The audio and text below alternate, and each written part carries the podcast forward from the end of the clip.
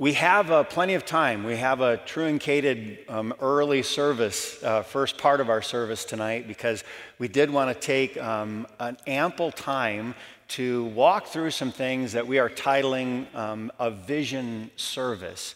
Now, quite honestly, we have not historically done a lot of what we call vision services. We have some, some basic things that we understand are the framework and the focus of the church. But we did feel like the place where Campus Church is right now is a place where we do need to contemplate, Lord, what is it that you have, not just for us as a church, but me as a member in particular? So we're going to walk through some things in, in hopefully some big ways as to, you know, where have we been? How did we originate? Where are we right now? And, and where are we going? So with that in mind, let's start out with a word of prayer, ask the Lord to help us with what we'll cover this evening, and pray that it'll be done in a way that all of us can approach and say, wow, that is something that not is, is just including my church, but that is something that includes me as a part of this body of believers. Let's go to the Lord in prayer. Father, we're asking as a church, a called out assembly of believers, that we would function as you've intended your body to function, with Jesus Christ as our head. So you've encouraged us, Lord, even directed, commanded us, let this mind be in you, which was also in Christ Jesus. So may we think the thoughts of Jesus Christ. May we not only think them, may we act upon the same. Please bless this service tonight in ways that are consistent with yourself. And this we ask in Jesus' name, amen. Okay, so let's begin tonight by, by doing a little history of Campus Church and start with, how did we begin? Uh, how many of you have been at Campus Church for five years or less? Raise your hand, five years or less. Wow. Leave your hands up, leave them up real high, and everybody just kind of look around and see the number of people that are new. How many of you have been here? Let's see, let's go ten to twenty, ten to twenty, raise your hand. Okay, and then twenty plus, if you can still raise your hand, wonderful. Okay, so we have quite a smattering of people that are here, but there's a lot of people that are five-year or less people tonight at Campus Church. Campus Church began on July twenty-first, nineteen seventy-four, with the desire of having a place of shared worship for both a college community and a greater community of Pensacola. So we began with this vision. We have a desire to minister to a college community, and we also have a desire, a vision to, to minister to a greater community. Now, of course, Campus Church began as a local church, but, but just so that we're saying those things that for some are obvious and for some are, are maybe like, no, I'm, I'm somewhat ignorant of that. I don't know how some of those early formations and oversights were given. Campus Church began as a local church. Uh, I was part of that church in its earlier stages, although not in nineteen seventy-four.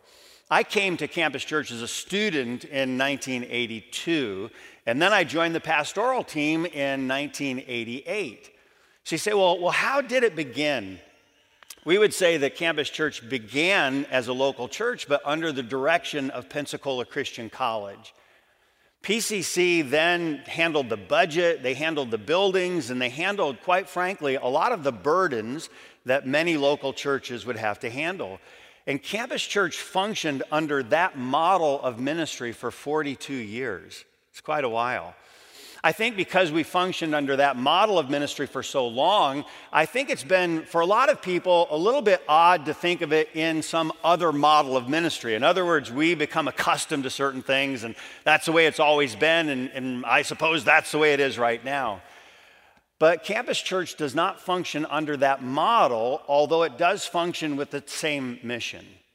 So our model is different right now.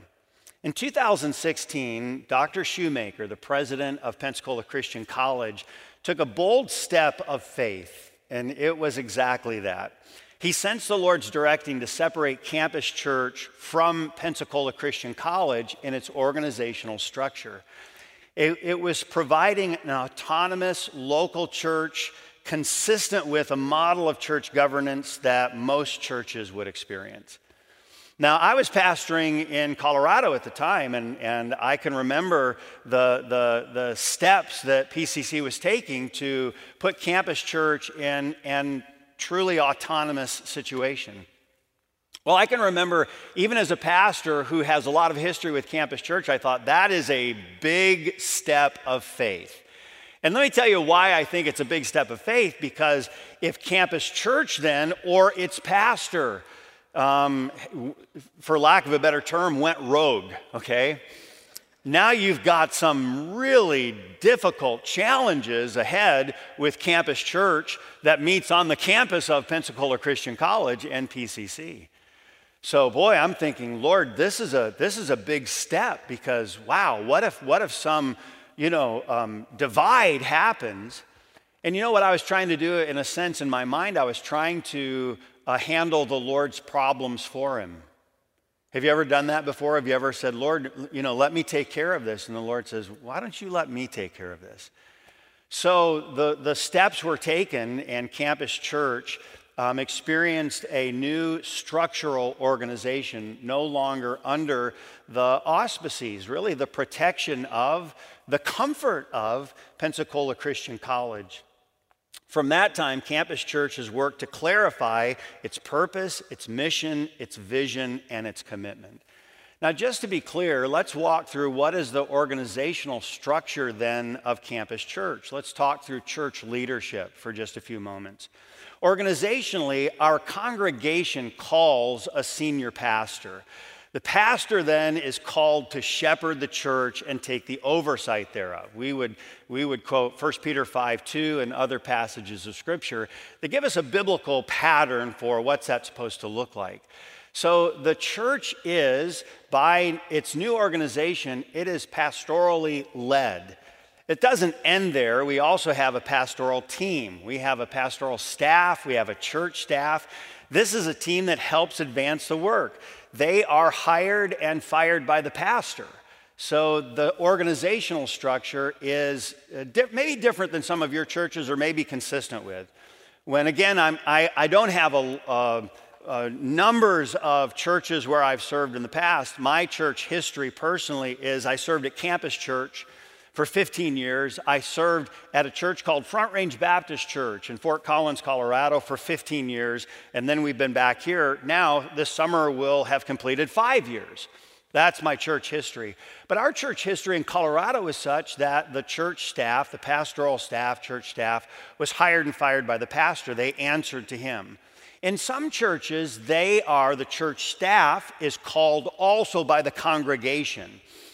We didn't do that model of ministry in Colorado. We don't do it here, but it is some that you may be familiar with. Some may be familiar with a church staff that answers primarily to the pastor.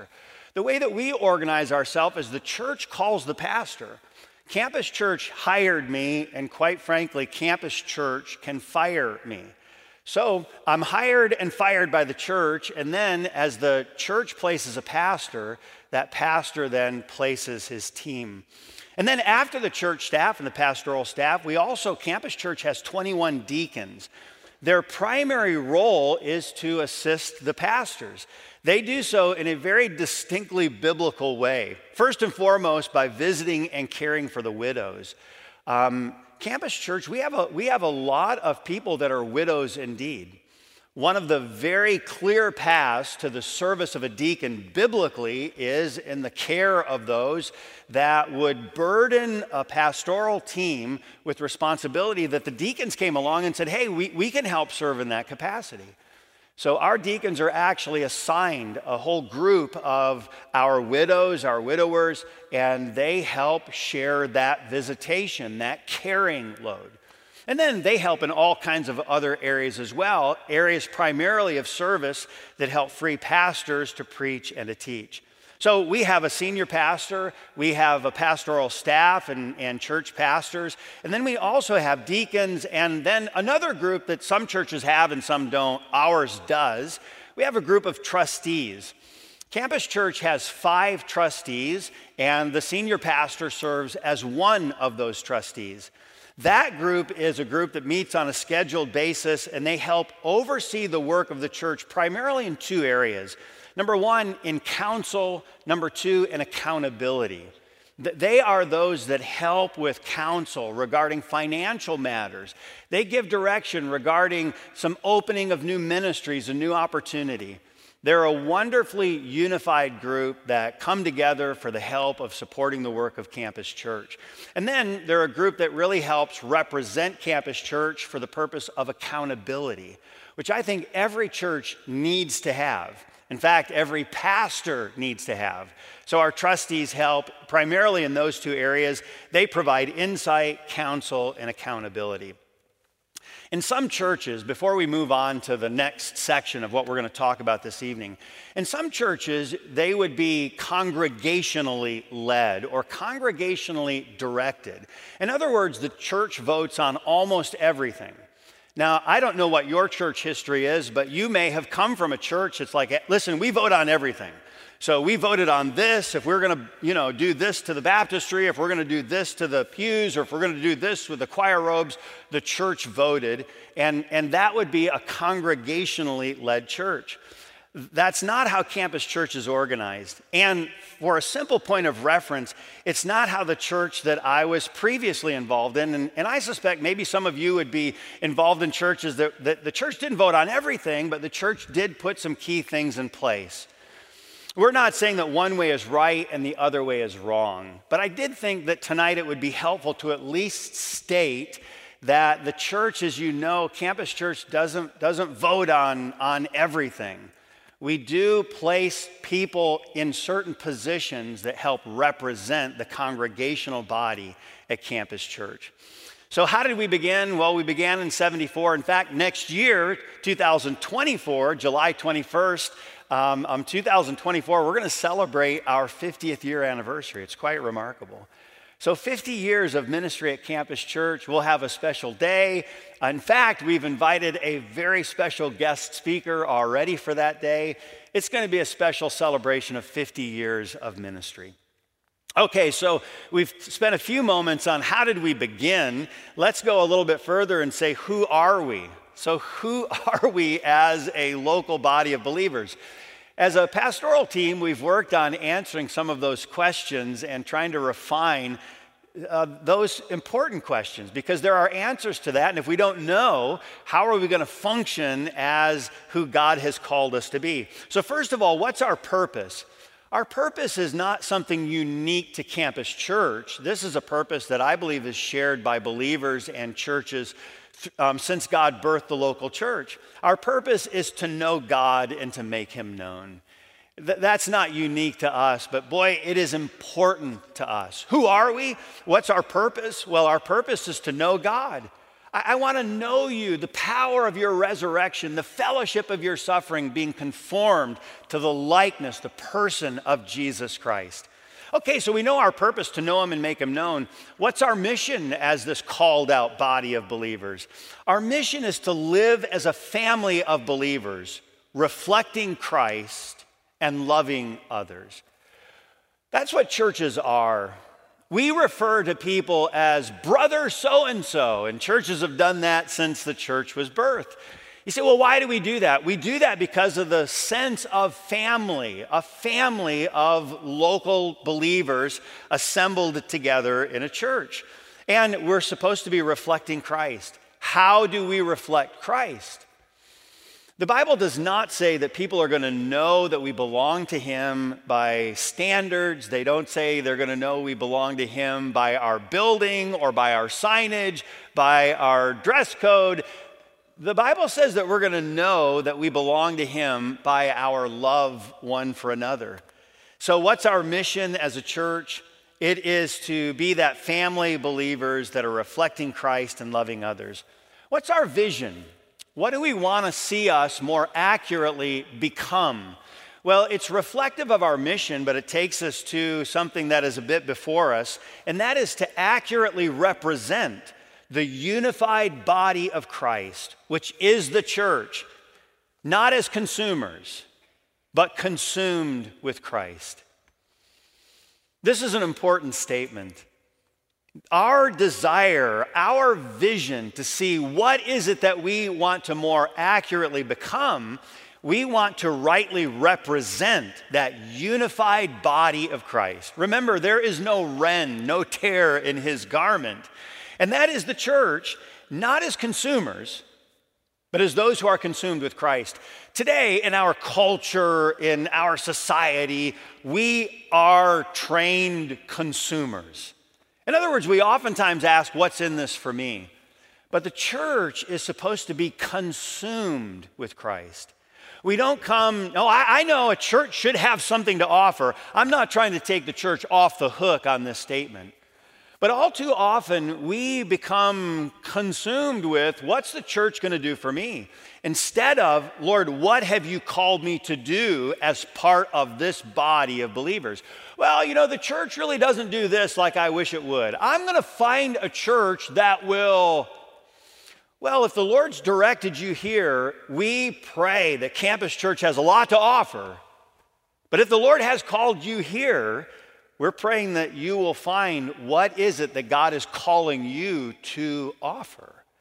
That we don't just come as those who consume, let me take in, let me receive, but we are not wrung out. I mean, just squeezed, so to speak, so that we are thirsty in some sense for more. So our vision to accurately represent the unified body of Christ, which is the church, not as consumers, but consumed with Christ. Our commitment, we've mentioned this in the past, we won't belabor this, but these are what we might call our core values: biblical authority, loving abundantly, evangelistic fervency, spiritual vibrancy, and social relevancy. All of those things should be apt descriptors of how it is that the local church, Campus Church, is functioning. Okay, so that's who we are. Let's take another step to where are we? Where is Campus Church right now? We're at the front of two thousand twenty-three, which is almost mind-boggling to even utter. Where are we as a local church? As a pastoral staff, we have been asking this question of ourselves over the past several months. So as we meet and, and just talk through, how's the Lord directing us as a church right now? Here's the question that we've been asking. If Campus Church no longer existed, would we be missed in Pensacola? I think it's a weighty question. I, I think there are a lot of places where Campus Church would be missed.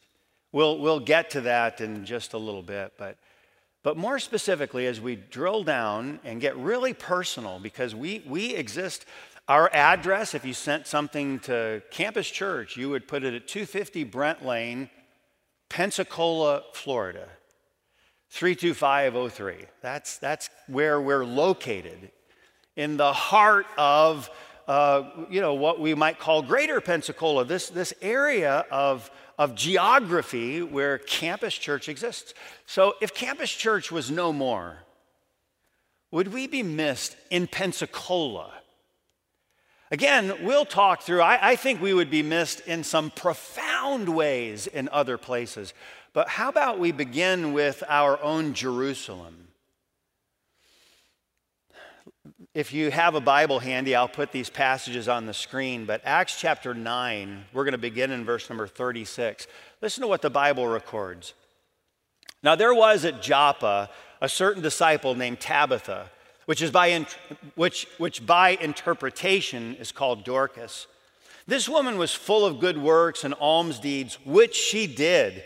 And it came to pass in those days that she was sick and died, whom when they had washed, they laid her in an upper chamber. And for as much as Lydda was, was nigh to Joppa, and the disciples had heard that Peter was there, they sent unto him two men, desiring him that he would not delay to come to them. Okay, so, so what's the scenario that's taking place? Well, there is this, this member of the body. Her name is Tabitha. Um, sometimes we know her by Dorcas, but Tabitha is ill, she's sickly, um, she's not doing well, and, and eventually she succumbs to her illness. Uh, Tabitha dies. And, and when the, the people of Joppa realize that Tabitha is gone, they start to think, what is life going to be like without her here? It's what we always ask when someone passes. We struggle processing what is life going to be like without this person present. You know, as a church, I mentioned this morning, we've experienced some of those sudden, like untimely losses, and it's hard for us to process. How can we process and even think about tomorrow without this person present? That's exactly what was happening here. And, and so, so the Apostle Peter, he's close to Joppa. Uh, just recently, in fact, the last day of our trip in Israel, Julie and I were in Joppa. We, we were at the place where they say this is where Simon the Tanner's house was. Uh, the Apostle Peter spent a lot of time there. He, he ministers in Joppa. So, so here we are, we're, we're in Joppa, and I'm thinking about like, oh, wow, this is where Tabitha was. This is where Tabitha died, and this is where a port city... A city that, that, that is, you know, it's, man, there's people traveling in and out of this city. It's an active place. This is a place where people in Joppa said, life will not be the same without her here. Some big loss has taken place in Joppa because Tabitha is no longer here. I wonder if, if Pensacola, you know, heard the news that Campus Church has shut down its doors. It's no longer gonna, gonna function. I, I wonder if Pensacola would say, oh, oh wait just a minute, whoa, hey, hang on a minute. Now, C- Campus Church is involved in this, and there are people. Now, when I say Campus Church, I'm not just talking about sending a check to the Alpha Center. Uh, sending a check to, to places where like, oh, hey, they need this, and they need this, and they need this. I- I'm talking about the people of Campus Church. Like the people that are, that are doing the work, and, and not just like, hey, we did an, we did an offering for Waterfront Rescue Mission. Um, hey, we, we sent some funds to uh, uh, This Little Light Ministry. I'm not talking about just sending some funds. They would miss those funds, but I'm talking about like, oh, no, those people came and they helped actually shoulder the load. They ministered to people. They were touching lives. They were invested in the work of. So if Campus Church was not here, listen, when Tabitha was gone, it was a profound loss. Like, this is going to leave a void in Joppa that we're having a hard time processing. Listen, I don't know if you can do anything, but go get the Apostle Peter. I don't know what he can do, but uh, somebody quickly go get the Apostle Peter. Now, listen, this is after they've washed her body. They've prepared her body.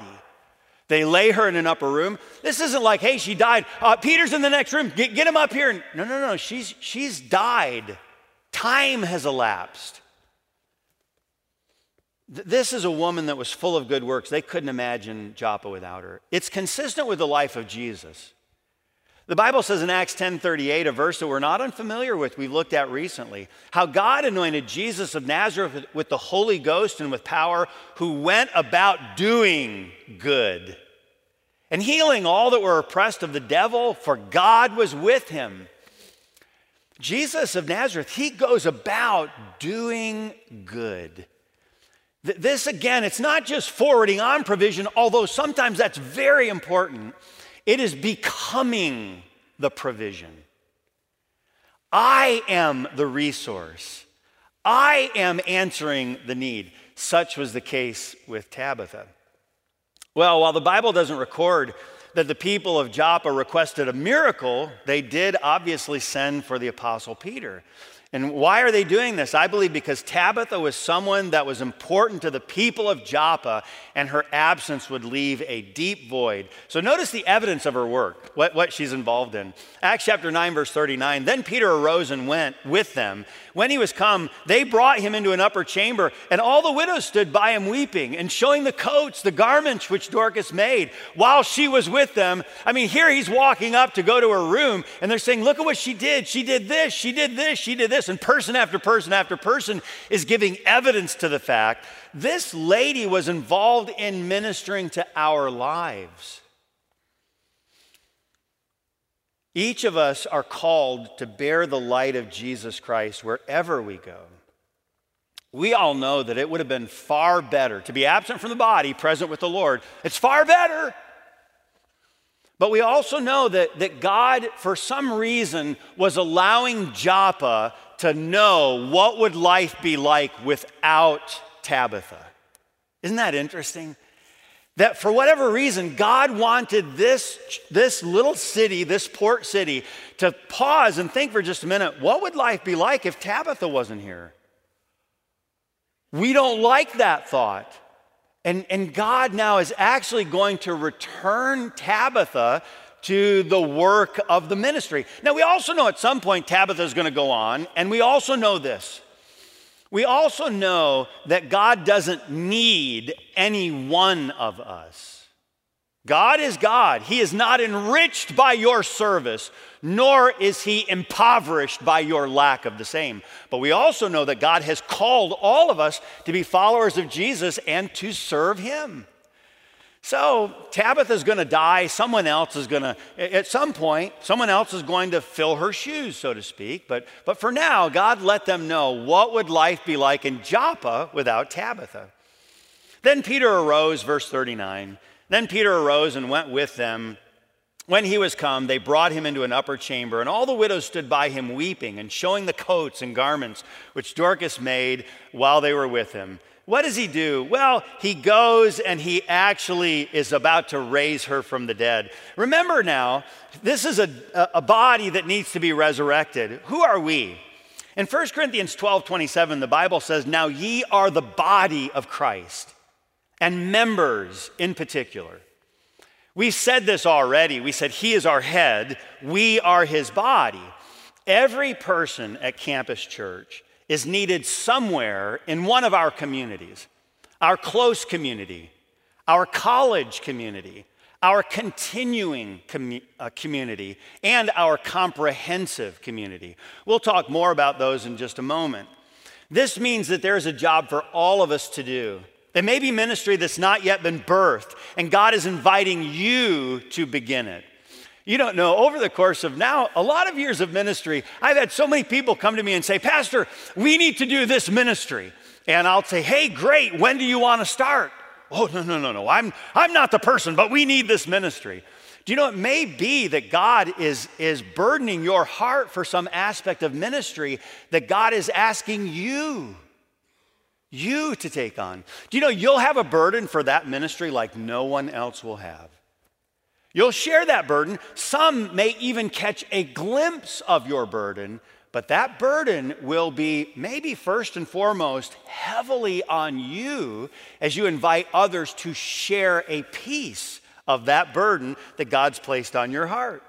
It could be a Bible study with your neighbors. It might be a missionary that needs your emails. It could be a child that needs you to listen to their verses, or a person living at a retirement center that needs your touch, your interest, your care.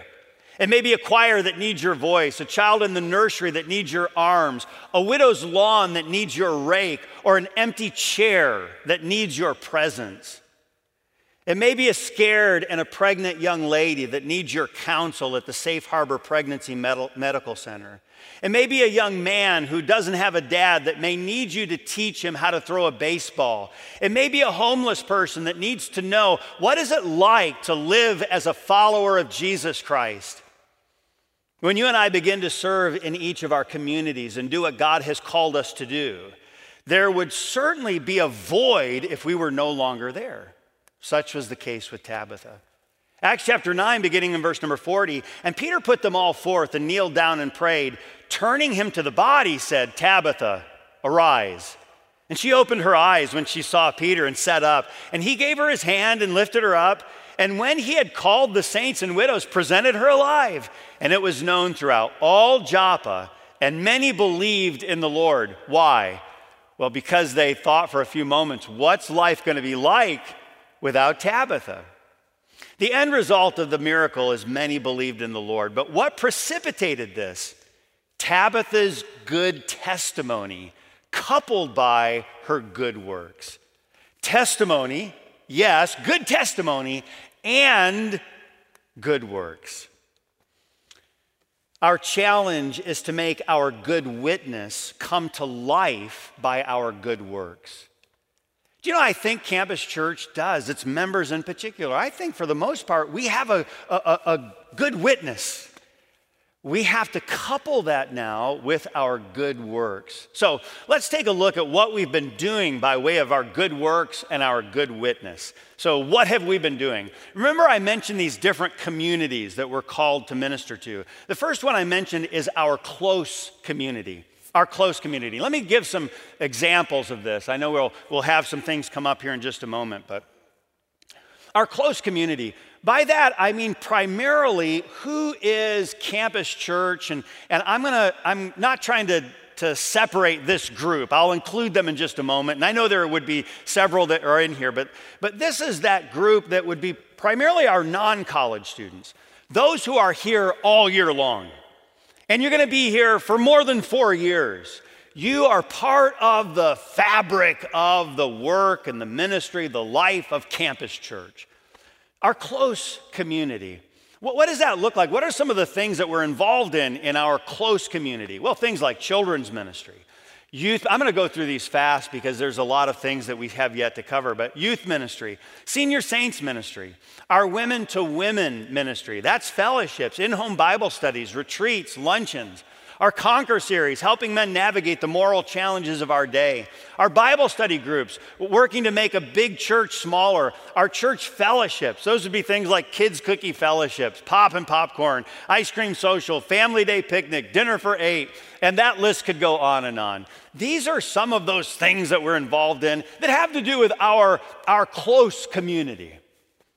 They're important things, D- don't get me wrong. All of these things that I mentioned, man, these are some of the things that are almost some of those, well, yeah, churches do all those things, right?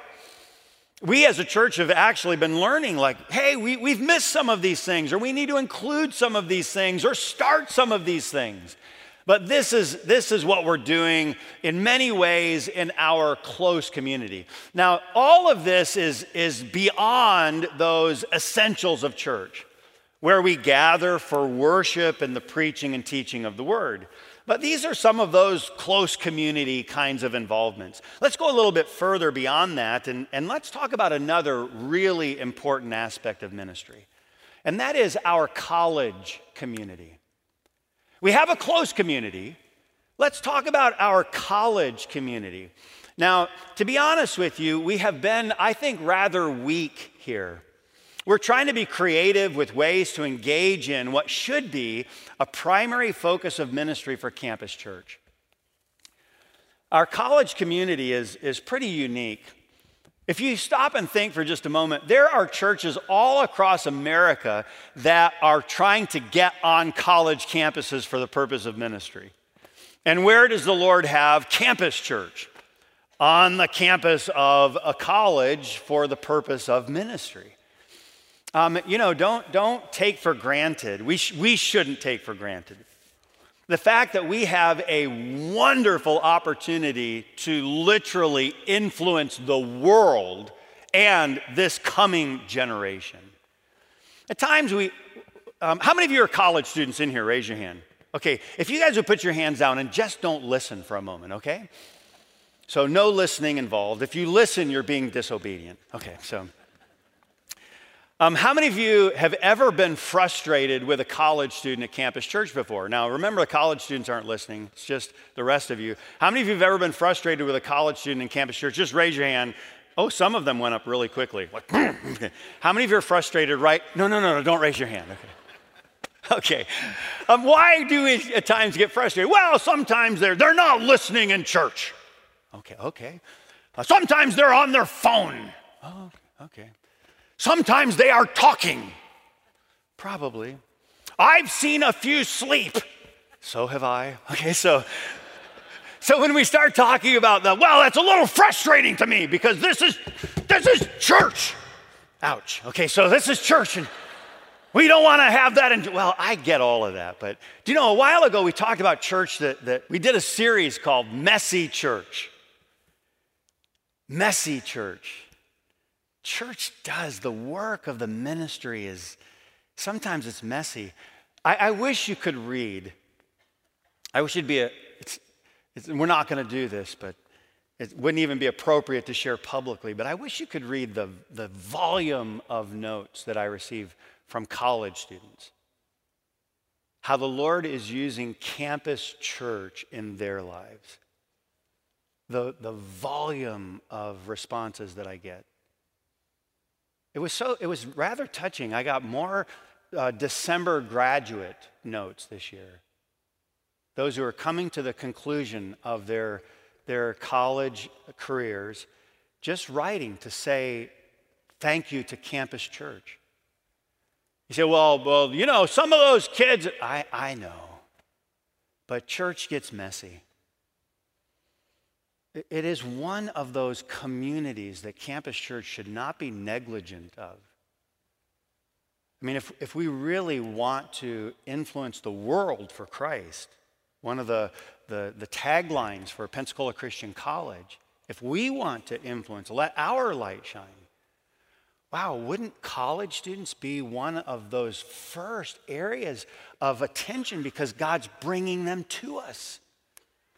Sometimes we get like, oh, I can't wait till summer when it's just the church. No, no, no, really, the church is whoever the Lord is assembling to, to gather and worship him.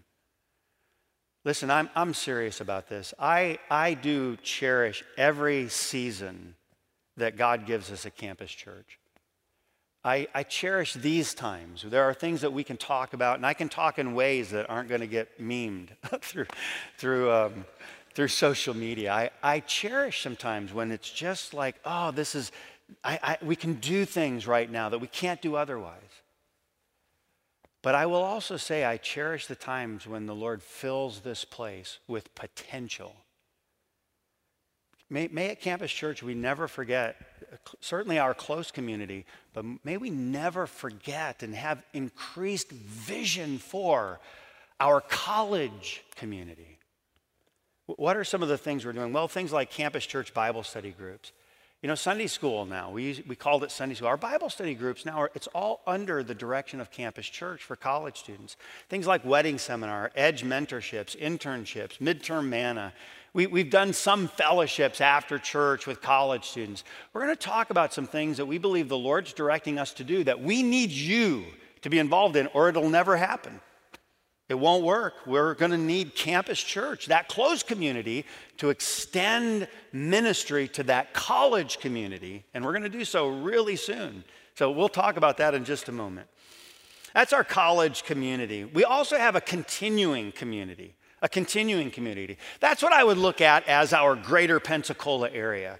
We have had some some growing involvement in our continuing community.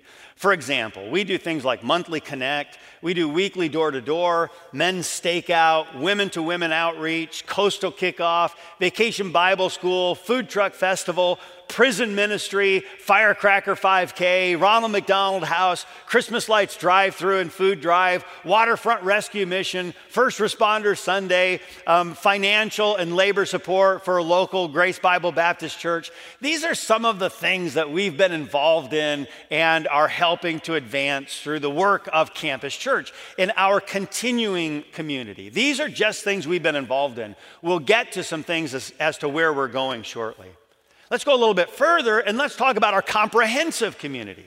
So we've talked about that close community, we've talked about the college community, we've talked about our continuing community, kind of like our own Jerusalem, but then we go out into the, the, the Judea, Samaria, uttermost parts. That is what we're calling our comprehensive community. Okay, what does that look like? Well, th- these are just a few things that, that we're going to mention now, but there's some more recent things like Bible translation for Uganda, Bible printing and distribution in United Kingdom and Brazil, Bible colleges actually constructed in India and Myanmar, a cemetery outreach in the Philippines, Deaf Ministry Center in India, Children's Home in Honduras, relief efforts in Ukraine and Myanmar, um, natural disaster relief in Kentucky and Florida, church and training facility in Papua New Guinea, Uganda, Ivory Coast, Eastern Europe, medical clinic in Honduras, and soon, uh, soon, and soon in Papua New Guinea. Uh, soon we'll be building a Bible training center in Ethiopia. That, that list could go on and on and on, but those are some of the communities that we're currently, that's where we're at, things we're doing right now. I think if Campus Church no longer existed, oh, there would be some, ouch, that hurts. One of the other things that, that we didn't list in here, but let me mention it because we're primarily with our close community right now. It is the ministry of Rejoice in the Lord that, that wouldn't happen without the ministry of Campus Church. How many of you have ever had a camera in your way that, that was a little frustrating? Don't raise your hand, but have you ever had that? How many of you have ever had it like not just in your way, but it was on your face, and that was even more troubling, okay? I know that at times you can say, oh, I, I, why do we have to, listen, again, we have to think beyond our own consumer ideas and say, Lord, is this a ministry of Campus Church that is be, being used beyond us? It's being used so far beyond us. It's not the most important thing that Campus Church does. What we do together as a called out assembly is. But if the Lord can use what we're doing together in this called out assembly to advance work beyond this place in the comprehensive community, then praise be to God. So let's, let's continue to, to switch gears just a little bit, and let's ask the question, really our last question, and that is, where are we going? Where are we going? You know, when we start to think again about those communities, these are some things that are available for us right now. I mean, this is, this is us right now.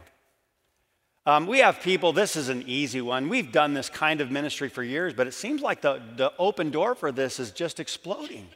For example, assisted living ministry to care for the elderly among us. We have, we have places contacting us right now for ministry desire. Like, would you come and do these services, participate in this? We're currently leading two of those just as, as part of Campus Church. We, we need people that would be involved and say, hey, I have a burden for our elderly and those who need special care. Healing Hearts Ministry. These, by the way, would impact like our close, our college, and our continuing communities.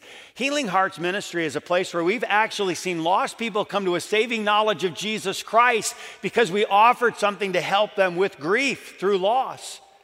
It's just, in a sense, one of those early birth ministries. Uh, tonight, I know that Joanna's here. Joanna leads a ministry that God has burdened her heart with that's called This Little Light Ministry Center. It's a ministry that, that primarily addresses needs for single moms, and it also is addressing needs for the homeless people who are searching for answers. Some of you right now could say, I could volunteer to be a part of This Little Light Ministry Center. She's caring for people who, have, who are single moms, who have children that they can't work unless they have someone that will help care for them. She has a, a, a, a beautifully bright little ministry center where when you walk in, you immediately feel like this is a place where children would love to be. What does she need? She said, well, well, she probably needs money. Yes, she does. Probably needs finances. That's true. But, but you know, more than a person, or maybe we should say along with a person writing a check and saying, hey, I want to help with that work and that ministry with your step of faith. Um, I also want to help just come and love on children, uh, be an adult presence. I could volunteer from, from uh, three to five on Thursday afternoons or whenever. And say, hey, listen, I'm, I'm, I'm coming to tell me what this is like, and I'm going to start praying about if this was something the Lord would have for me. Th- these are some of those like, wow, if you got involved in that ministry and then, and then for whatever reason the Lord called you home, there would be a big void left because someone was touching lives in Pensacola. Um, l- l- let me mention some that now we're, we're going to continue to invite people to be a part of. We're going to begin something called LifeShare groups. This is something new, and it's going to begin February eighth. It will touch our close and our college communities. You say, well, what is a LifeShare group? A LifeShare group is a discipleship group, and they're going to meet on Wednesday nights during the Wednesday night service. So if you volunteer to lead one of our LifeShare groups, you'll probably have five to ten people in your LifeShare group. We're going to begin by, by, by, I don't know if hosting is the right word, but we're going to begin with twenty LifeShare groups. That's our desire, to have twenty mentors, people who will take five to ten other people on Wednesday night and walk them through, hey, what are the foundational aspects of the Christian life? What does it look like? So many in here, you have been saved for ten, twenty, thirty, forty, fifty years plus.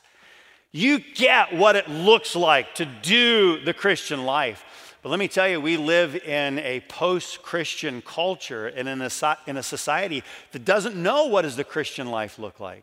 What are some of the foundational basics? After salvation, where do I go from here? What does this look like for me?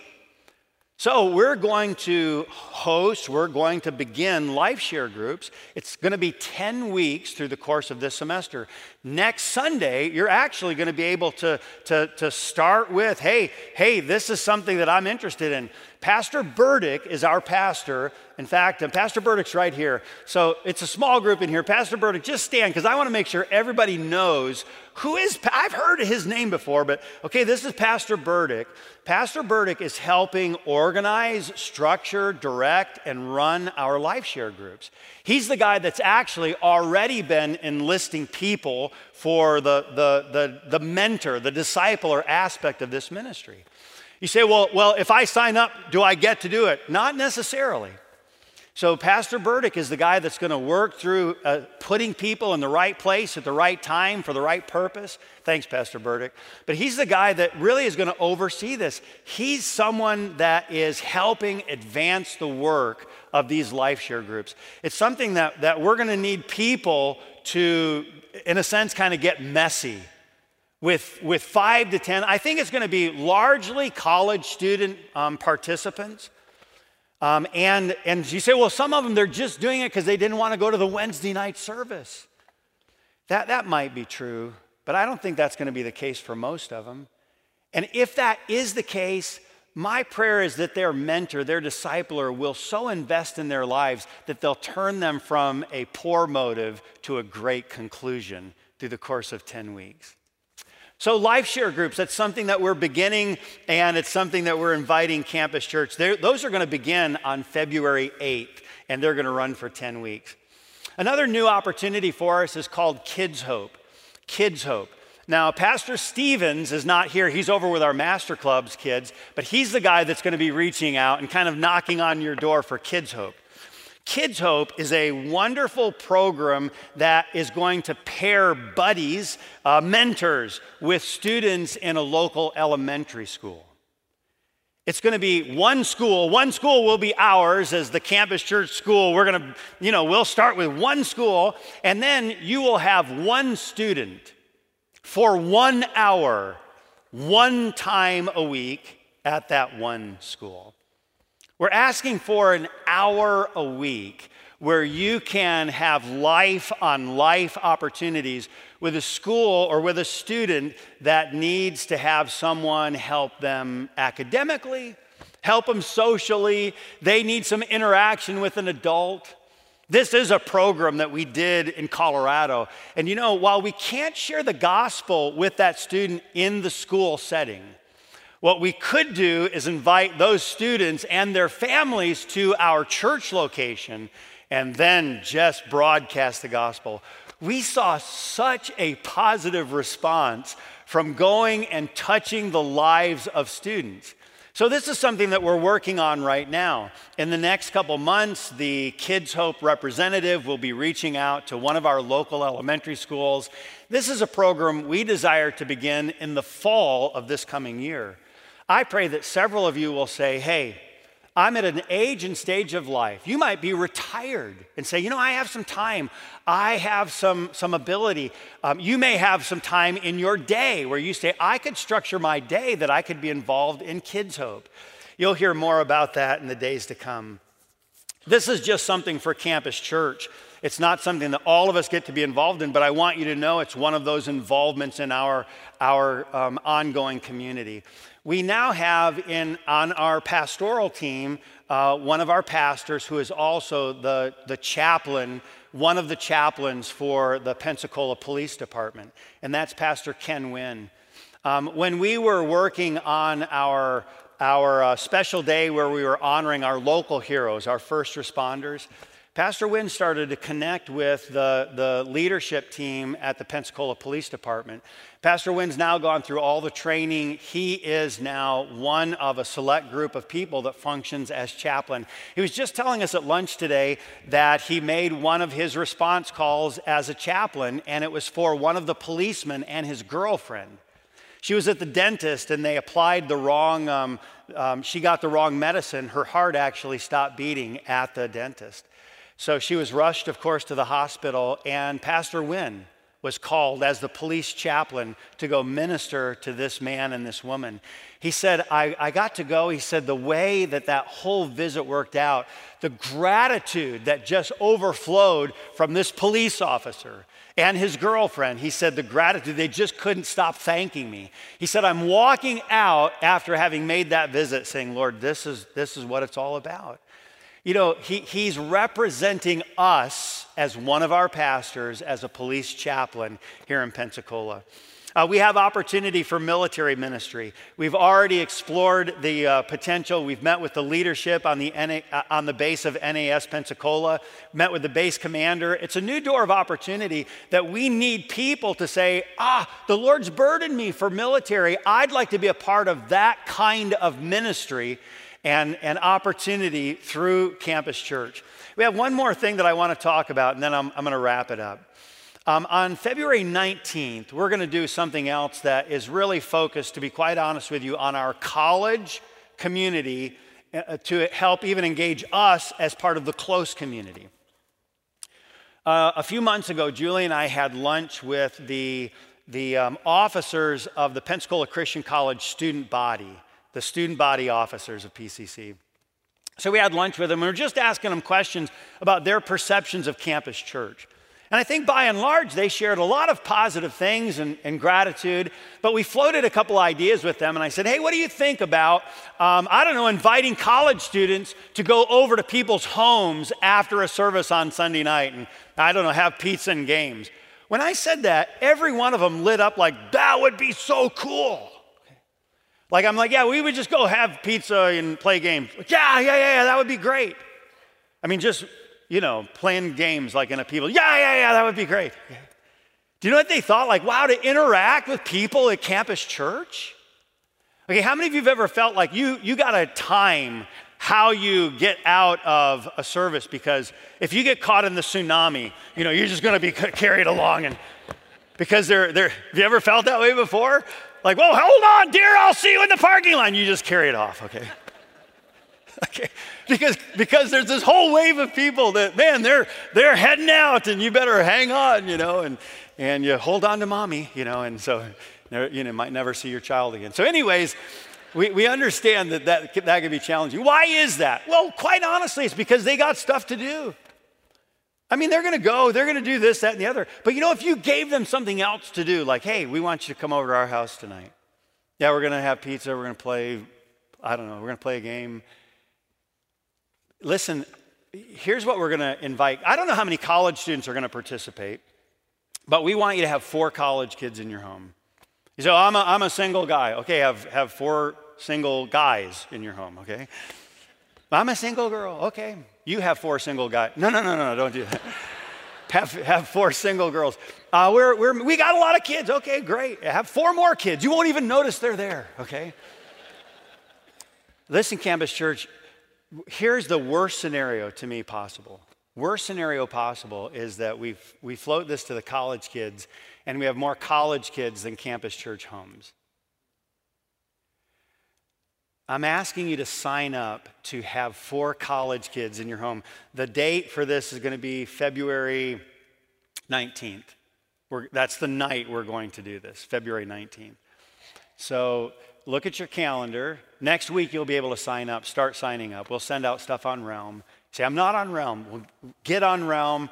You say, I'm, I'm, I have a conviction. Okay, send us an email.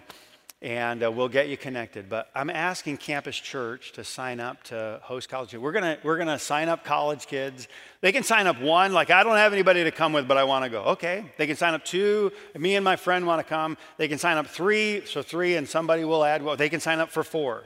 But it's just gonna be four college kids in your home on February nineteenth after the evening service. a couple hours in your home, pizza. Like, well, what if I don't like pizza? Make something else, okay? But make it good.